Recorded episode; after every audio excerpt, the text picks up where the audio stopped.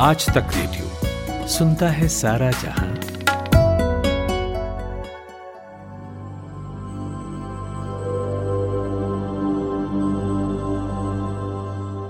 नमस्कार, ये आज तक का खास पॉडकास्ट कोरोना कवरेज है और मेरा नाम प्रतीक वाघमारे है। कोरोना कवरेज में हम बात करते हैं उन तमाम साइंटिफिक कहानियों की जो कोरोना से जुड़ी है, उन रिसर्च की और कोरोना से जुड़े डेटा पर भी। तो कोरोना कवरेज के इस एपिसोड में सबसे पहले हम बात करेंगे कि एम्स भुवनेश्वर की वो कौन सी एंटी पैरासाइट ड्रग है जो कोरोना से लड़ाई करेगी। उसकी कीमत क्या होगी और वो कैसे काम करेगी? साथ ही कोरोना की तीसरी लहर पर कोरोना का प्रदूषण और बढ़ती ठंड से संबंध और त्योहारों में कोरोना से कैसे एहतियात बरते, ये बताएँगे एम्स के निदेशक डॉक्टर रणदीप गुलेरिया। क्या कोरोना से आँखों को उतना खतरा नहीं है जितना कि हमें बताया गया है? इससे जुड़ी एक रिसर्च पर बात करेंगे। और आखिर में मुलाकात होगी एक कोरोना वॉरियर से, जो कहते हैं कि कोरोना से आसानी से लड़ा जा सकता है अगर समय पर एक्शन ले लिया जाए, क्योंकि वो कोरोना ही है, कोई कोबरा नहीं। उससे पहले आइए जानते हैं देश दुनिया में क्या है कोरोना पर अपडेट्स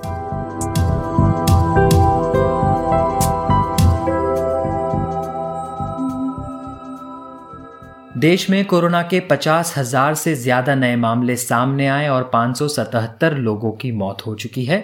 दुनिया में कोरोना संक्रमितों की संख्या पाँच करोड़ के पार पहुँच गई है। इनमें से 12 लाख सैतालीस हज़ार से ज़्यादा मरीजों की जान जा चुकी है। दिल्ली में पिछले 24 घंटों में कोरोना के 7000 से ज़्यादा नए मामले सामने आए। इसी के साथ संक्रमितों की संख्या दिल्ली में बढ़कर चार लाख चौबीस हज़ार के पार पहुँच गई है। त्योहार और बढ़ते प्रदूषण के बीच संक्रमण दर बारह दशमलव एक नौ फ़ीसदी है, वहीं रिकवरी दर नवासी दशमलव शून्य एक फ़ीसदी है। बिहार में कोविड 19 संक्रमितों की कुल संख्या बढ़कर दो लाख बीस हज़ार नौ सौ इक्यानवे पहुँच गई है, वहीं स्वस्थ होने की दर बढ़कर छियानवे दशमलव तीन चार फ़ीसदी हो गई है।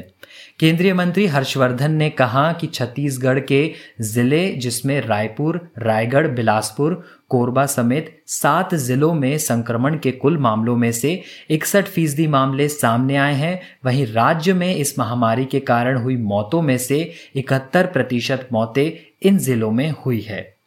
दिल्ली, हरियाणा, राजस्थान, ओडिशा के बाद अब कर्नाटक भी उन राज्यों की लिस्ट में शामिल हो गया है, जिन्होंने कोरोना महामारी के बीच दिवाली के पहले पटाखों पर बैन लगाया है। वैक्सीन के डिस्ट्रीब्यूशन को लेकर ज़ोर शोर से तैयारी हो रही है। अब सरकार, स्कूल, पंचायतों और आंगनबाड़ी सेंटर्स पर भी कोरोना का टीका लगाने के बारे में सोच रही है। पूरा सिस्टम आधार से लिंक रहेगा। अमेरिका में एक दिन में एक दशमलव एक लाख से अधिक मामले दर्ज कर नया विश्व रिकॉर्ड बन गया है और 1100 से अधिक नई मौतें दर्ज हुई है। इन आंकड़ों ने पिछले सारे रिकॉर्ड तोड़ दिए हैं।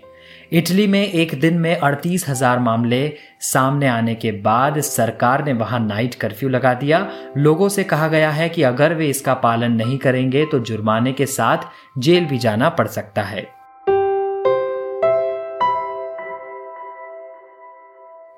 फ्रांस में लॉकडाउन से कोई फ़ायदा होता नज़र नहीं आ रहा। यहाँ लगातार आठवें दिन पचास हज़ार से ज़्यादा नए मामले सामने आए। हैदराबाद स्थित भारत बायोटेक इंटरनेशनल लिमिटेड ने घोषणा की है कि वो ओडिशा में आने वाले दिनों में मलेरिया, कोरोना वायरस के साथ 10 प्रकार के और वैक्सीन बनाने जा रही है। तो देखिए, वैक्सीन पर हमें लगातार खबरें मिल रही है। और देखिएगा वो दिन भी दूर नहीं जब एक सफल वैक्सीन हमारे पास होगी। अब हमने एक स्टडी पढ़ी है। ये स्टडी दवाई को लेकर है। एम्स भुवनेश्वर की टीम ने एक एंटी पैरासाइट ड्रग तैयार किया है जो कोरोना से लड़ने में मदद करेगा। उसकी कीमत क्या होगी, वो कैसे काम करेगी, इन सभी सवालों के जवाब हमारी सहयोगी खुशबू ने एम्स भुवनेश्वर के department of community medicine and family medicine में assistant professor doctor Priya Madhava Behera से खास बातचीत की है। तो सर, ये जो आइवरमेक्टिन ड्रग्स है एंटी पैरासाइटिक एंटी पैरासाइट जो ड्रग है, ये आखिर क्या है और क्या काम करता है ये? आइवरमेक्टिन एक टैबलेट है जो पिछले तीस साल से यूज़ हो रहा है बहुत सारी बीमारियों में। आपने बताया एंटी पैरासाइटिक फैलेरिया में यूज़ हुआ है स्काबीज में यूज़ हुआ है ऑकसोकसिस में यूज़ हुआ है। अप्रोक्सीमेटली 250 करोड़ करोड़ लोग हुए हैं। 250 करोड़ टैबलेट्स यूज़ हुआ है लास्ट 30 इयर्स में। 30 टू 40 इयर्स में काफ़ी यूज़ हुआ है। और ये एंटी पैरासाइटिक इनिशियली बोलते थे और इसके एंटी वायरल एक्टिविटीज़ भी अच्छी तरह डेमोन्स्ट्रेट हुआ है। जो पिछले स्टडीज़ में जीका वायरस एंड दूसरे वायरस में भी ये ट्राई किया गया है। और अभी जो लैब में पिछले चार पाँच महीने पहले लैब में आइवरमेटिन को दिया गया, जो कोविड नाइन्टीन वायरस के खिलाफ उसके असर देखने के लिए। और एक ही डोज का जो असर था तो five thousand forty eight hours के बाद जो वायरल की काउंट था, जो वायरल एम आर का काउंट होता है, वो पाँच हज़ार टाइम कम हो गया। But only thing is dose जो था, वो बहुत ज़्यादा था।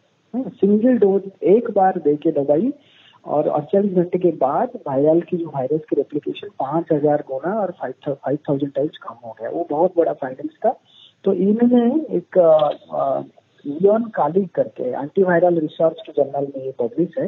तो उन्होंने पहले देखा जो कि लैब में आइवरमेटिन जो है वो कोरोना वायरस को किल कर मार सकता है। उन्होंने फिर उसके बाद एक उसके लैंडमार्क स्टडी आया इजिप्ट यूनिवर्सिटी से भाई सोमन एटल सोमन एक साइंटिस्ट है, उन्होंने क्या किया?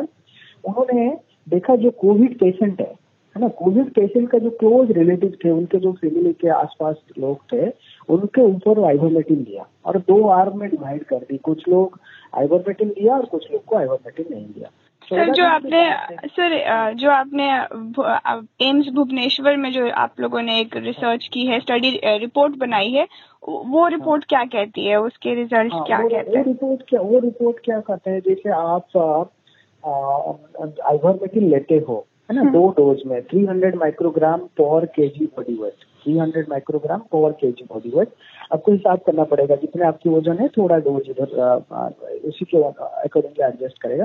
300 microgram per kg dose can prevent 70 to 90 percent for next one month ना, अगले अगले एक महीने के लिए आपकी जो कोरोना होने का जो चांस है, वो कम कर सकता है। हम इसके फर्दर स्टडी कर रहे हैं जिससे लॉन्गिट्यूडनली उनके फॉलो अप कर रहे हैं पोस्ट स्टडीज़ में। हमने सिर्फ़ हेल्थ वर्कर को ही दिया था जिसने हमारा स्टाफ से भुवनेश्वर में। उनको वॉलंटरी ऑफ़र किया था और जिन्होंने आइवरमेट्री लिए हैं उनमें कोविड की कम हो गया चांसेस तिहत्तर परसेंट सेवेंटी थ्री परसेंट कम हो गया। सर इसके कुछ साइड इफेक्ट्स भी हैं? साइड इफ़ेक्ट वेरी मिनिमल है ना के बराबर है।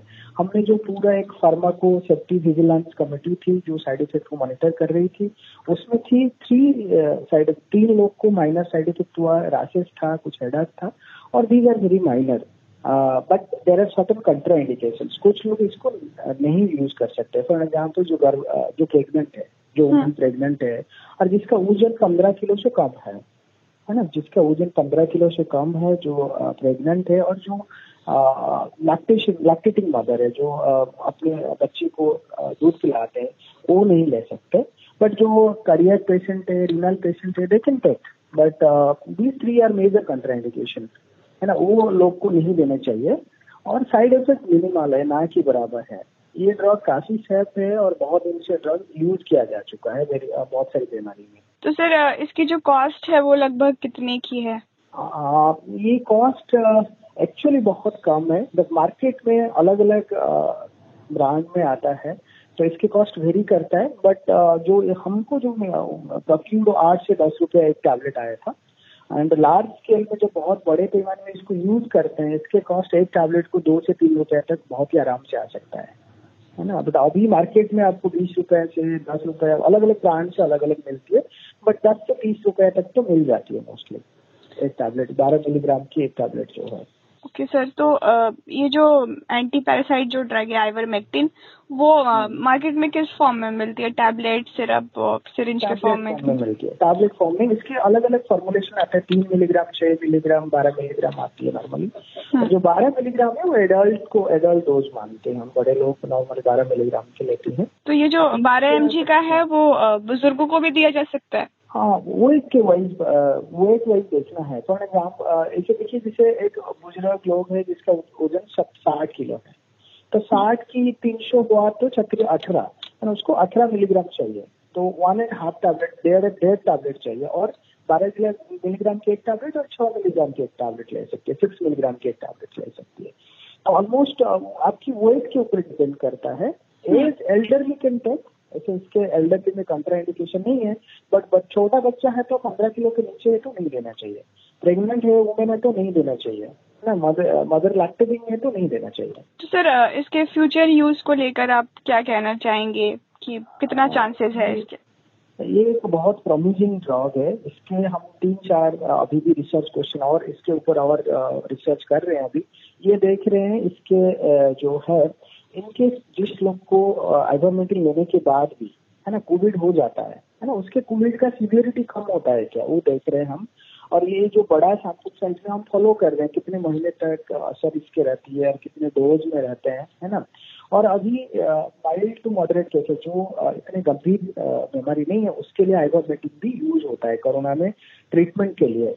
तो बहुत सारी स्टडी चल रही है जो कोरोना ट्रीटमेंट में आइवरमेटिन के रोल क्या हो सकती है। बट हमारा जो स्टडी है, वो ट्रीटमेंट नहीं था। दिस इज़ प्रोफाइलैक्सिस मतलब आपको कोविड रोकने के लिए, है ना? आप रोकना बहुत ज़रूरी है। रोकने के लिए तो आपके पास दो तरीके होते हैं। एक तो बिहेवियरल प्रोफाइलैक्सिस एक केमो प्रोफाइलैक्सिस बिहेवियरल प्रोफाइलैक्सिस मतलब यही होती है, आप मास्क पहनिए, आप लोग से सोशल डिस्टेंसिंग मेंटेन करिए है ना? आप हाथ को बार बार धोइए तो ये बिहेवियर का मॉडिफिकेशन है। दूसरे है केमो प्रोफाइलैक्सिस आप एक मेडिसिन लेते हो जो शहर को, जो साइड इफ़ेक्ट ज़्यादा नहीं होता है और जो कम कॉस्ट में मार्केट मिलता है और उसके उसके थ्रू में आप डिज़ीज़ को प्रिवेंट करते हो। जैसे मलेरिया में, जैसे कोई अफ्रीका में हम जाते थे पहले हम उसके फिर क्लोरोक्विन हो कि हो यूज़ करते थे सो दैट हमको कोविड ना हो जाए इस एरिया में सॉरी मलेरिया ना हो जाए। ऐसे कोविड को रोकने के लिए पर्टिकुलरली जो लोग बहुत रिस्क में है, जैसे जो हेल्थ केयर वर्कर डॉक्टर्स है नर्सेस है, आशा है, जो कोविड पेशेंट के साथ काम कर रहे हैं तो हम्म। उनके लिए बहुत रिस्क रहता है कोविड हो जाए। तो उनको हम चाहते हैं ये जो दवाई मिले तो काफ़ी ठीक रहता है हमारी तरफ़ से। बट अभी फर्दर रिसर्च इसके ऊपर कर रहे हैं तो फुल प्रूफ जो ऑल रिज़ल्ट आगे आएगा वो प्रिलिमिनरी फाइंडिंग्स है। तो अभी आप सुन रहे थे डॉक्टर प्रिय माधवा बेहरा को जो खुद भी इस स्टडी में शामिल है। और अब लेते हैं एक छोटा सा ब्रेक और उस पार सुनेंगे एम्स दिल्ली के निदेशक डॉक्टर रणदीप गुलेरिया को। कमाते हैं, लेकिन बचा नहीं पाते। बचाते हैं तो उससे कमा नहीं पाते। शेयर की चाल, निवेश का हाल, बाज़ार का तमाशा, इकोनॉमी की भाषा। बॉन्ड, बीमा, सोना, चांदी सबकी होती है बात। बचाते रहो नारे के साथ। हर शनिवार मैं, यानी नितिन ठाकुर, आपकी मुलाकात कराऊँगा आपके मनी मैनेजर से। तो ब्रेक के बाद आपका फिर स्वागत है। आप सुन रहे हैं कोरोना कवरेज। दिल्ली में तीसरी लहर पर प्रदूषण और ठंड में कोरोना पर और त्यौहार में कोरोना से बचने की टिप्स दे रहे हैं एम्स के निदेशक डॉक्टर रणदीप गुलेरिया। आज तक के पत्रकार रोहित सरदाना ने उनसे खास बातचीत की है। आपको सुनवाते हैं। देश की राजधानी दिल्ली में एक बार फिर कोरोना के रिकॉर्ड मामले आने लगे हैं। इसके बाद सवाल यह उठने लगा है कि क्या राजधानी दिल्ली में कोरोना की तीसरी वेव, यानी कि तीसरी लहर आ चुकी है? तब जबकि पूरे देश में हर दिन कोरोना के आंकड़े घट रहे हैं और इस बात को लेकर उम्मीद जताई जा रही है कि शायद अब भारत बेहतरी की दिशा में बढ़ रहा है। राजधानी में कोरोना के केसेस बढ़ने का मतलब क्या है? हमारे साथ इस वक्त बात करने के लिए हैं एम्स के निदेशक डॉक्टर रणदीप गुलेरिया। डॉक्टर रणदीप गुलेरिया, स्वागत है आपका आज तक पर। नमस्कार। सर क्या ये कह सकते हैं कि दिल्ली में कोरोना की थर्ड वेव आ गई? है हम ये कह सकते हैं कि थर्ड वेव आ गई है या सेकेंड वेव जो है वो और ज़्यादा बढ़ गई है क्योंकि सेकेंड वेव कुछ हद तक कम हुई थी लेकिन उसके बाद एकदम केसेस बढ़ने लगे। तो सेकेंड वेव ही अभी पूरी तरह से थमी नहीं है। इसलिए हम यही कह सकते हैं कि अब केसेस फिर से बढ़ने लगे हैं। पिछले हफ़्ते में हम एक राइजिंग ट्रेंड देख रहे हैं और हम हमारे केसेस पाँच हज़ार से ज़्यादा पर दिन बढ़ गए हैं और ये एक चिंता का विषय है। डॉक्टर साहब, जब हम पूरे देश में ये कह रहे हैं कि कोरोना घट रहा है, पहले लगातार पचहत्तर, अस्सी हज़ार केस आने लगे थे एक दिन में, अब वो सैंतालीस, अड़तालीस, पचास हज़ार तक हो रहे हैं।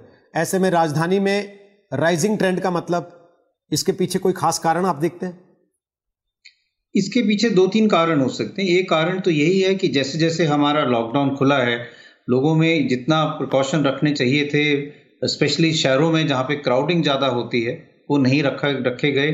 और चाहे हम बाज़ार की बात करें, चाहे हम फ़ंक्शंस की बात करें, शादियों की बात करें तो कोविड अप्रोप्रिएट बिहेवियर जो हम कहते हैं कि आप मास्क अपना पूरा लगा के रखें अपनी दूरी फ़िज़िकल डिस्टेंसिंग रखें, वो शायद इतनी अच्छी तरह से यहाँ नहीं किया गया। दूसरा ये बात भी सही है कि थोड़ा मौसम दिल्ली में और नॉर्दर्न इंडिया में ठंड का तरफ़ जा रहा है और ठंड में हमने ये देखा है कि दो चीज़ें होती हैं। एक तो वायरस जो है वो हवा में ज़्यादा देर तक सर्वाइव करता है और इसलिए इन्फेक्शन के चांसेस बढ़ जाते हैं। और दूसरा ठंड में लोग अंदर ज़्यादा रहते हैं बाहर कम आ, आ, रहते हैं और अंदर रहने से क्राउडिंग ज़्यादा होती है मिल आ, लोग कट, साथ इकट्ठे बैठते हैं और वायरस का फैलना एकदम ज़्यादा हो जाता है। तो एक चीज़ और है पोल्यूशन जो है वो भी बढ़ रहा है हम्म। और ये कई स्टडीज़ ने ये शो किया है कि पोल्यूशन के साथ दो चीज़ें होती हैं। एक तो केसेस भी बढ़ सकते हैं क्योंकि वायरस जो है पोल्यूटेंट्स के साथ जुड़ के ज़्यादा देर तक हवा में रह सकता है और सीरियस केसेस भी बढ़ सकते हैं क्योंकि पोल्यूशन भी फेफड़े पे असर करता है और वायरस भी फेफड़े पे असर करता है। तो आने वाले दिन और ज़्यादा चिंताजनक हो सकते हैं खासतौर पर दिल्ली में क्योंकि पॉल्यूशन जब बढ़ता है तो एक बड़े तबके के लोगों को सलाह दी जाती है कि आप घर में ही रहिए आप बाहर मत निकलिए। उनके लिए बाहर निकलना भी खतरनाक है और घर में रहना भी खतरनाक है। बिल्कुल सही। इसीलिए हम ये कह रहे हैं कि अब हम सबको इस साल, चाहे वो पोल्यूशन की बात करें, चाहे हम कोविड अप्रोप्रिएट बिहेवियर की बात करें, सर्दियों के मौसम में बहुत ध्यान रखने की ज़रूरत है। क्योंकि अगर हम ये नहीं करेंगे तो इस साल जो केसेस हैं पोल्यूशन के कारण और कोविड के कारण वो एकदम ज़्यादा बढ़ सकते हैं और हमारे हेल्थ केयर सिस्टम पे काफ़ी हद तक स्ट्रेन पड़ सकता है। आपने खुद कहा कि लॉकडाउन अब खुल रहा है तो उसकी वजह से जैसे जैसे लोग नॉर्मल प्रैक्टिसेस की तरफ़ बढ़ रहे हैं, उससे कोरोना से ध्यान हट रहा है। हम बाहर निकलते भी हैं तो देखने में लगता है बेफिक्री देखकर लोगों की कि शायद अब कोरोना को लेकर उतनी चिंता नहीं है। पर जिस फेस्टिव सीज़न की तरफ़ हम जा रहे हैं, डॉक्टर साहब, उसमें तो भीड़ और बढ़ती है। ऐसे में डॉक्टर गुलेरिया क्या टिप्स देंगे लोगों को? सबसे पहले तो मैं ये कहना चाहूँगा कि अभी कोविड खत्म नहीं हुआ है। कोविड के हम अभी एक्चुअली बिल्कुल बीच में हैं। इसलिए ऑल दो लॉकडाउन खुल रहा है क्योंकि इकोनॉमी भी चलनी है, लोगों का रोज़गार भी चलना है, इसका ये मतलब नहीं कि हम बिल्कुल बेफिक्र हो जाएँ और उस टाइम पे आ जाएँ जैसे हम प्री कोविड एरा में थे। अभी कोविड बिल्कुल हमारे यहाँ है और कोविड बढ़ने बढ़ने के चांसेस और हम यूरोप में देख रहे हैं कि केसेस बढ़ रहे हैं। और अगर हम कुछ और देशों की तरफ़ ध्यान दें चाहे हम न्यूजीलैंड की बात करें या फिर हम ताइवान की बात करें वियतनाम की बात करें साउथ कोरिया की बात करें, वहाँ पे केसेस नहीं बढ़ रहे। तो इन दोनों एरियाज़ में फ़र्क क्या है? फ़र्क ये है कि इन जहाँ पे केसेस नहीं बढ़ रहे वहाँ पे लोगों ने अभी तक भी अपना ध्यान कोविड से नहीं छोड़ा है। चाहे वो मास्क लगाने की बात हो, जब भी लोग बाहर जाते हैं, हमेशा वो मास्क लगा के रखते हैं। चाहे वो अपना फ़िज़िकल डिस्टेंस की बात हो, और चाहे वो नॉन असेंशियल जो चीज़ें उस वो नहीं करते। जैसे अगर आपको बाहर जाने की ज़रूरत नहीं है, मार्केट जाने की ज़रूरत नहीं है तो आप मत जाइए, आप घर पे रहिए। अगर हम ये सारे काम करेंगे तो कोविड जो है, वो हमारे केसेस नहीं, कोविड के केसेस नहीं बढ़ेंगे, और हम अपना घर का और इकोनॉमी का काम जो है वो साथ साथ कर पाएँगे। लेकिन अगर ये सब चीज़ें भूल जाएँगे तो जैसे यूएस में या यूरोप में हो रहा है एक और बड़ी सी वेव आएगी और बहुत ज़्यादा केसेस हमारे यहाँ हो जाएँगे। आपको लगता है हिंदुस्तानी ज़्यादा लापरवाह हैं या फिर पूरी दुनिया में यही फिनोमिना सभी लोग लापरवाही कर रहे हैं। मुझे लगता है कि कुछ हद तक कोविड फटीक हो गया है और कुछ तक हद तक लोग ये सोच रहे हैं कि अब बहुत टाइम से हम घर में बैठे रहे हैं इससे ज़्यादा हम नहीं बर्दाश्त कर पाते अब बाहर जाते हैं मिलना शुरू करते हैं और वो नहीं, इस प्रॉब्लम को नहीं समझ रहे। दूसरा चीज़ ये है कि अब स्पेशली जो यंगर जनरेशन है, उन, वो ये सोचते हैं कि कोविड तो एक मामूली बीमारी है, अगर हमें हुआ तो हमें माइल्ड सा जुकाम नज़ला बुखार होगा और हम ठीक हो जाएँगे। वो ये नहीं समझते कि कुछ ऐसे यंग लोग हैं जो हमारे हॉस्पिटल में हैं, जो वेंटिलेटर पे हैं, अपनी जान के साथ लड़ मतलब जान के साथ जूझ रहे हैं कि उनके मोर्टेलिटी ज़्यादा है।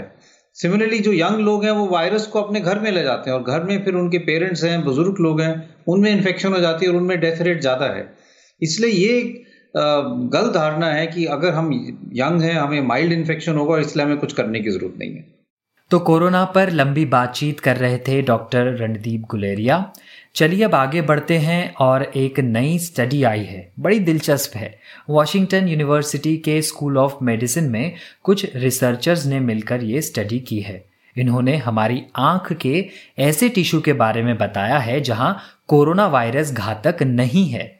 इस टिश्यू को कहते हैं कॉर्निया अब तक हमें ये पता था कि कोरोना वायरस आँख के ज़रिए भी हमारे शरीर में एंट्री कर सकता है।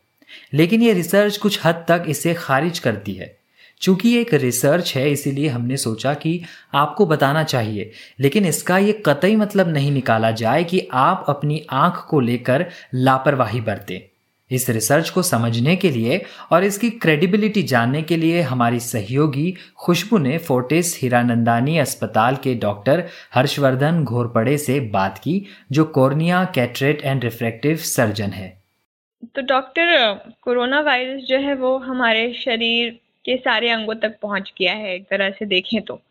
तो आँख में ऐसी क्या बात है कि कोरोना वायरस जो है, वो नहीं पहुँच सकता इस रिसर्च के मुताबिक? जी, नमस्कार। ये ऐसा है कि ऐसी कोई बात नहीं है कि कोरोना वायरस आँख में नहीं पहुँचता। इनफैक्ट जो एंट्री पॉइंट है बॉडी में, नाक और मुँह, उसके अलावा आँखों से भी कोरोना वायरस की एंट्री एविडेंट हुई है रिसर्च के मुताबिक और अभी तक जितने पेशेंट देखे गए हैं एक five to ten percent of patients को आग के थ्रू भी एंट्री हुई है कोरोना वायरस की। तो ये ऐसी कोई बात नहीं कि आग तक पहुँचता नहीं। इसके अलावा एक बार आग के अंदर चला मतलब बॉडी में चला गया कोरोना वायरस तो उसके बाद आँखों में भी बहुत सारे कॉम्प्लिकेशंस देखे गए अभी तक। जैसे हमने नए नए रिपोर्ट किया था कि जो आग के पीछे की ब्लड वेसल है, जिसको हम रेटेनल वेन बोलते हैं, उसका ब्लॉकेज होके उसमें आग के अंदर काफ़ी सारा ब्लीडिंग होने के बाद पेशेंट की विजन चली गई थी। तो ये कॉम्प्लिकेशन हमने मई महीने में देखा था विद इन टू और three months of the virus infection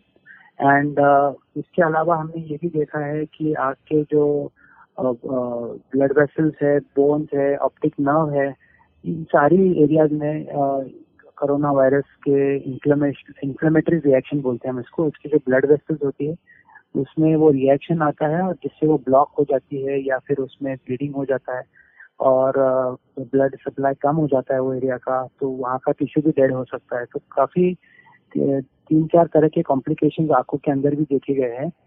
अभी ये कॉम्प्लिकेशन डायरेक्ट वायरस से हो रहे हैं या फिर वायरस के अगेंस्ट जो रिएक्शन इंफ्लेमेटरी रिएक्शन अपने बॉडी में जनरेट होता है उसके वजह से हुए हैं। इसका रिसर्च चल रहा है बट मोस्ट लाइकली कि ये वायरस पार्टिकल्स वहाँ जाके रिएक्शन एक्टिवेट करके इसके बाद ये प्रॉब्लम्स क्रिएट हो सकते हैं या फिर सेकेंडरी कॉम्प्लिकेशन जैसे ब्लॉकेज ऑफ़ ब्लड वेसल्स काफ़ी जगह भी जैसे हार्ट में भी ब्लॉकेज ऑफ़ ब्लड वेसल्स देखे गए वैसे आँखों में भी देखे गए तो ऐसी कोई बात नहीं है कि आँख इससे कोई प्रोटेक्टेड uh, है। आँख का इन्वॉल्वमेंट काफ़ी कॉमन है कोरोना वायरस में। सर जो ये रिसर्च है उन्होंने जो कहा है वो ये है कि उन्होंने एक टिश्यू का नाम बताया है जिसे कॉर्निया कहते हैं और आप उसके एक्सपर्ट हैं। तो आप ये कहती है कि कॉर्निया में कोरोना वायरस जो है वो पेनिट्रेट नहीं कर सकता। मतलब इसके क्या वजह हो सकती है जो नहीं कर सकते? नहीं ऐसे ये देखिए कॉर्निया जो टिश्यू है जो अपने आँख के सामने जो ब्लैक एरिया सबको दिखता है हम वो उसे कॉर्निया कहते हैं। एक्चुअली वो एक ट्रांसपेरेंट इशू है लेकिन जो कलर ब्लैक दिखता है, वो पीछे की, पीछे के साइड में आयरिस होता है, उसका कलर होता है। कॉर्निया एज सच ट्रांसपेरेंट है कॉर्निया के थ्रू ही लाइट अंदर जाता है, आँख के अंदर। तो ये जो कॉर्निया होता है, ये अपने आँखों की रोशनी के लिए इम्पोर्टेंट है, क्योंकि जो लाइट की एंट्री वहाँ से होती है। लेकिन अगर वो ओपेक हो जाता है, या फिर व्हाइटिश हो जाता है तो उसको हम रिप्लेस करते हैं, जिसे हम कॉर्नियल ट्रांसप्लांट कहते हैं। कॉर्निया का स्पेशलिटी ये है कि वहाँ पे ब्लड वेसल्स नहीं होती है। किसी तरह की खून की नसें वहाँ नहीं जाती है। सिर्फ़ साइड से उसको न्यूट्रिशन मिलते रहता है। तो अगर खून की नसें नहीं जाएँगी तो ऑब्वियसली वायरस वहाँ तक पहुंचेगा नहीं। लेकिन कॉर्निया का जो इनर पार्ट है इंटरनल पार्ट है, वो फ्लूड से फ्लूड के एक्सपोजर आग के अंदर जो फ्लूड होता है, उसके एक्सपोजर में आता ही है। उसके थ्रू ही उसे न्यूट्रिशन भी मिलता है। तो वायरस तो फ्लूड के अंदर जा जा सकता है, क्योंकि वायरस का जो जो जो आग के अंदर का फ्लूड है, वो ब्लड से क्रिएट होता है, और ब्लड में तो वायरस ट्रांसमिट हो जाता है।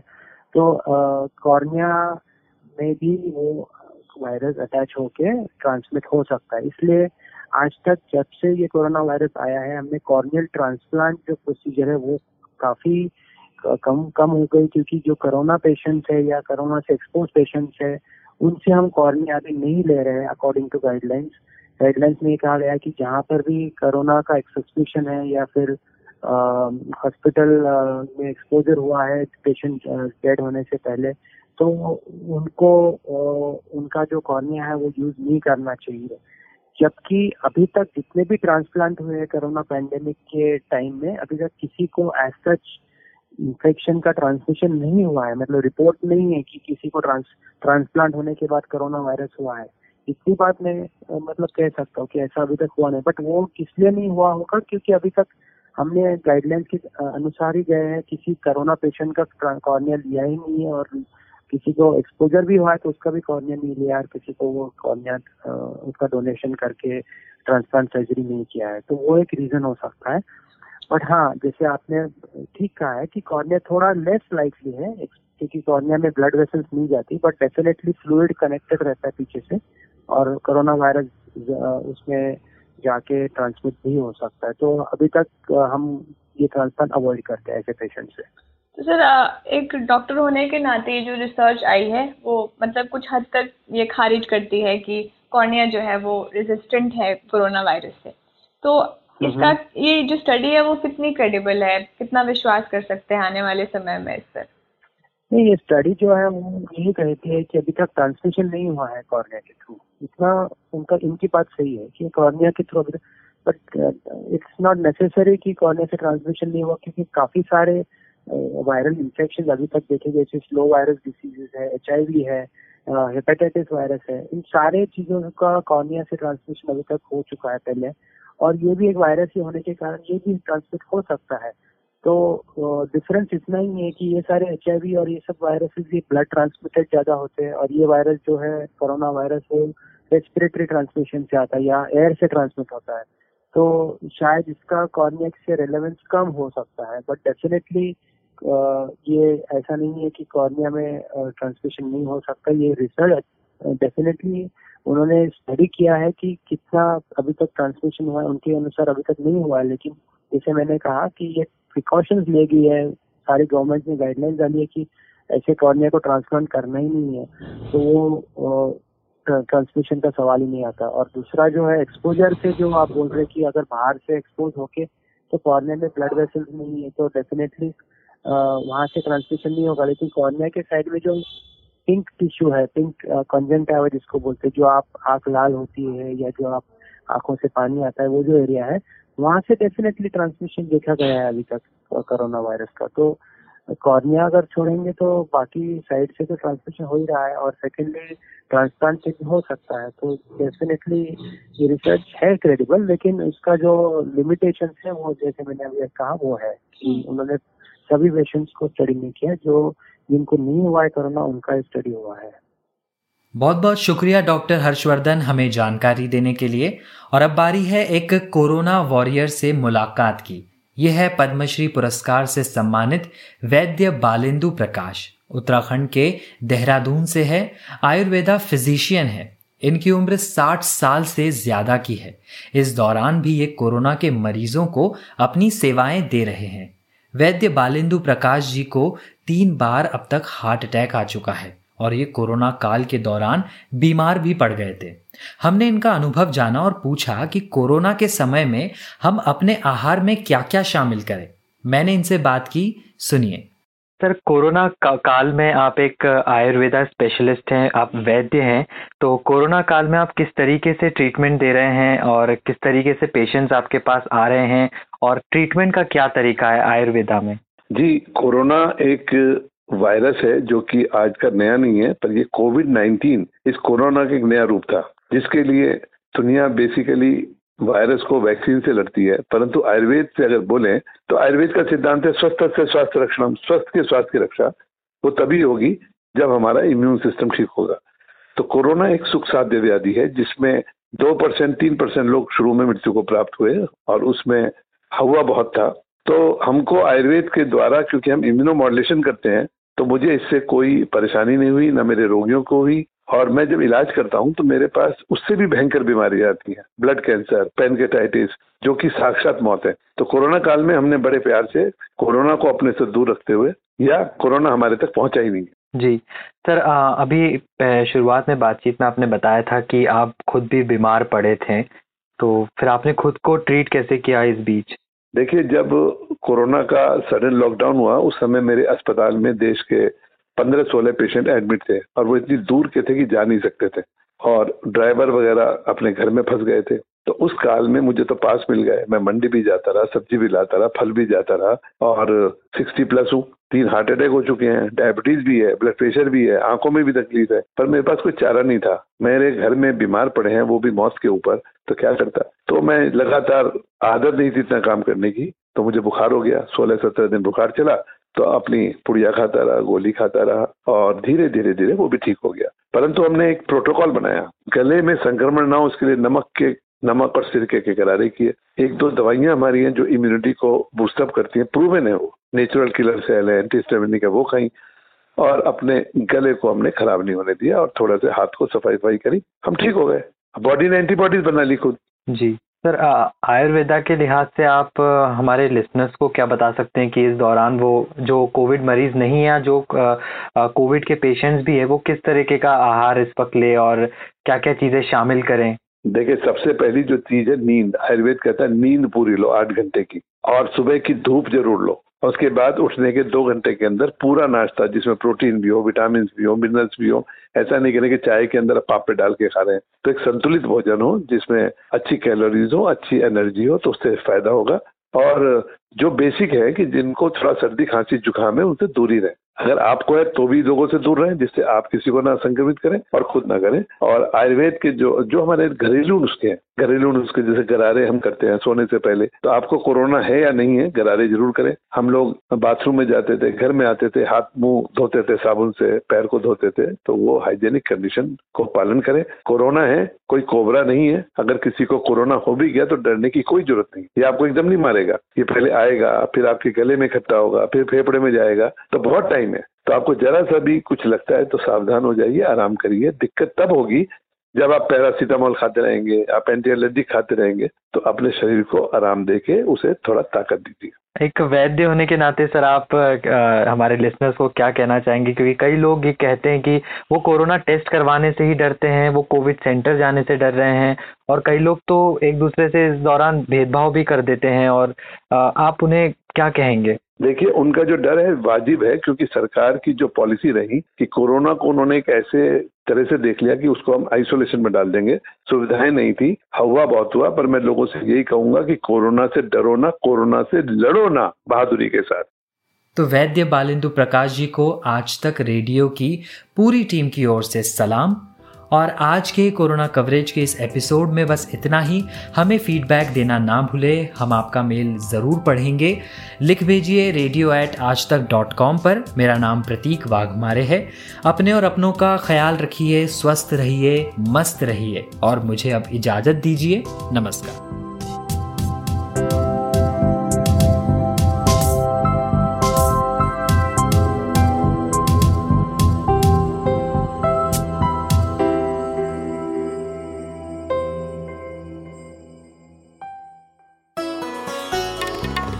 आप सुन रहे हैं आज तक रेडियो।